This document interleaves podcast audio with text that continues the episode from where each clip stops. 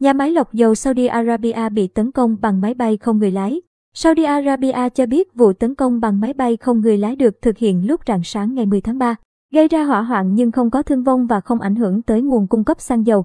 Sáng ngày 11 tháng 3, hãng thông tấn SPA của Saudi Arabia đưa tin nhà máy lọc dầu ở thủ đô Riyadh của Saudi Arabia vừa bị tấn công một ngày trước đó.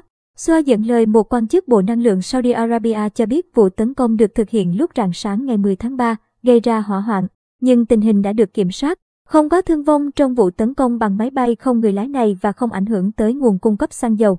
Saudi Arabia đã lên án cuộc tấn công này.